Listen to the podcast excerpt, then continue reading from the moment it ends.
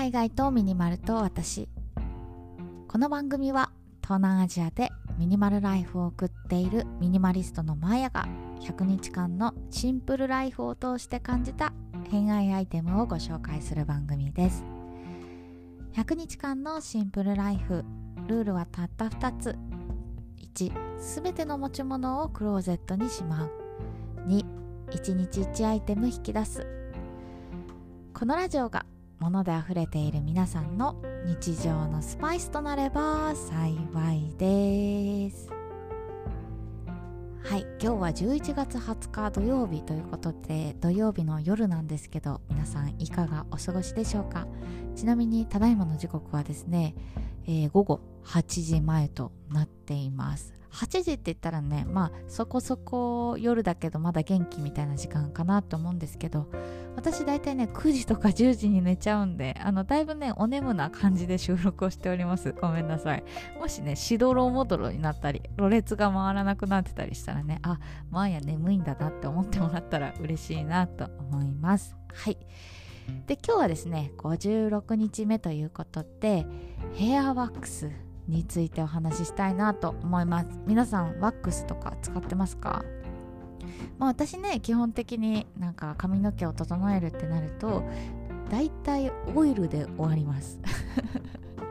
あのベビーオイルをねいつも使ってるんですけど体とか。で髪にも使ってて大体ね私オイルをちょちょちょっと毛先につけて終わることが多いんですけど私ねまあ寝癖とかあんまりつかないんですけど時々ねアホ毛がひどい時があるんですよ。なんかね前髪のところとかぴょんぴょんぴょんって跳ねていてちょっとこれはよくよろしくないなみたいな。身だしなみを整えたいなと思って久しぶりにヘアワックスをはい出してきました。まあおしゃれっていうよりね身だしなみのために使っているっていう感じなんですけれどもまあ今日はねヘアワックスからの私の髪の毛事情についてお話ししたいと思います。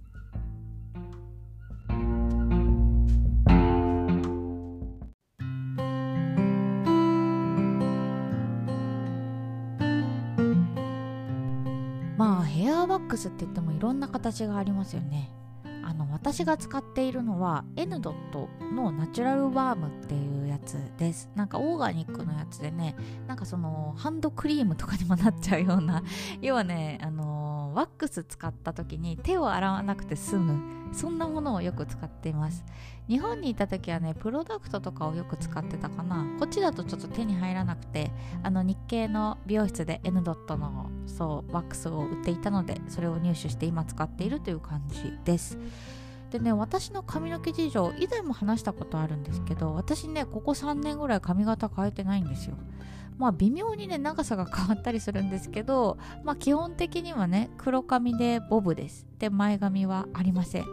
で毛先はね今顎のラインくらいなので割と短めですが、まあ、さっき言った通りねこの長さが鎖骨になったりとかその中間になったりっていう感じでそう微妙にね 微妙にちょっとチェンジしているという感じです。でね20代前半の頃はいろいろやりましたね髪の毛。皆さんどんな髪型やってましたか？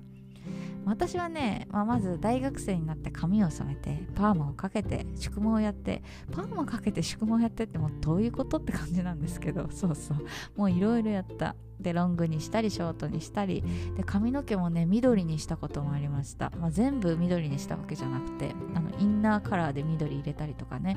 私ね前職がその建築関係の仕事で基本的にそのヘルメットかぶったりして髪の毛バレなかったんですよ。何しても。だからね社会人になっても割と派手めな色とかやっていました。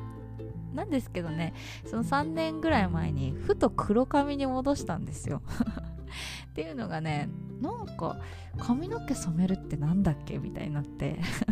ちょうどねミニマリストになり始めた頃ですね。なんかこう無駄を極力省きたいみたいなところで私美容室に行くのすごい好きだったんですけどでも髪の毛染めるってこれどうなのかしら？みたいなので試しに黒に戻したら割としっくりきたんですよね。で、まあ、黒髪に戻したらさメンテナンスがいらないじゃないですか。まあ髪の毛染めちゃうと大体ね2ヶ月放置してるとも気になりますよね。1ヶ月半とかでメンテナンスする人もいると思うんですけどまあなんかメンテナンスがいらなくなってストレスがなくなったのとあとね海外のその外国人の友達とかから黒髪すごい素敵だよって褒めてもらってそれでねあ黒髪ってアジア人の特権やと思ってさ。そこからはねあの髪の毛染めずに地毛の色を楽しむようになりましたね。でなんですけど、まあ、黒髪でねそのメンテナンスが、まあ、色のメンテナンスがいらなくなった分、あのー、髪の毛自体は結構手入れはするようにしています。やっぱさほっとくと傷んでしまうじゃないですか、まあ、皮膚の場合だったらさその再生する？例えば傷がね例えば転んで傷ついちゃったとかなってもさかさぶたできてね皮膚が再生すると思うんですけど髪の毛って傷んだら基本的にさその部分が治るってことはないじゃないですか。だからねだいたい2ヶ月に1回ぐらいのペースで切るようにしていますね。なので割とショートで落ち着いているというか まあロングにするとまあメンテナンスもまた大変だしと思ってだいたいねまあ毛先が肩につくかなぐらいの長さが割と多いですね。なんですけどねここ最近身だしなみが雑になってきたなと思って、まあ、それでヘアワックス出してきたんですけどあのベトナムに来てからねあの良くも悪くも着飾ることをやめたなと思ってます、まあ、例えばね、まあ、日本にいた時は誰かに会う時必ず化粧をしていました。なんですけどこっち来てから、まあ、すっぴんで誰かに会うって全然恥ずかしくなくて、まあ、逆に言うと恥ずかしくないようになったみたいな意味で言うとすごくねなんかヘルシーというかあのいいのかななんても思うんですけど全然なんかそういうさあの美みたいなところで言うとなんか雑になってきてんなーって思います。まあ、あとはね服装とかもそうや。あの可愛いワンピースとかね着るの大好きだったはずなんですけれども今はジャージっていう。まあ別にねそれが悪いってわけじゃないんですけど確実になんか女子力失われてるよなとも思っでねあのこれに関してなんですけど今日ねちょっとある本を読んで心を入れ替えました、まあ、その本がですねあの田村真美さんっていう方のブスのマーケティング戦略っていう本です。タイトルやばくないですか？ブスのマーケティング戦略2回言っちゃったけど。この本ねめっちゃブスブスブスって出てくるんですけど なんかねこの著者さんがあの自分のことをあのブスって言ってて あのブスは努力しないと、うん、の人生良くならないみたいな そういう本なんですけど、まあ、その悲観的になるのではなくてね己のその容姿っていうのをま受け止めてそれをどうクリアしていくかみたいなもっとマーケティングしていけ自分をみたいな本だったんですけどそれにね、まあ、その身だしなみっていうのはあのどんなに綺麗な人でもマイナスにしてはいけないと。例えば爪が汚いとかあのなんだろうなあの洋服がよれているとか髪の毛がボサボサだとかどんなに顔が素晴らしくてもそうやってちょっと目につくところがあるともうすぐマイナスになっちゃうと。だからこそあの身だしなみっていうのは気をつけなければいけないし容姿が整っていないブスは余計そうなんだみたいなことが書かれててあなるほどなみたいな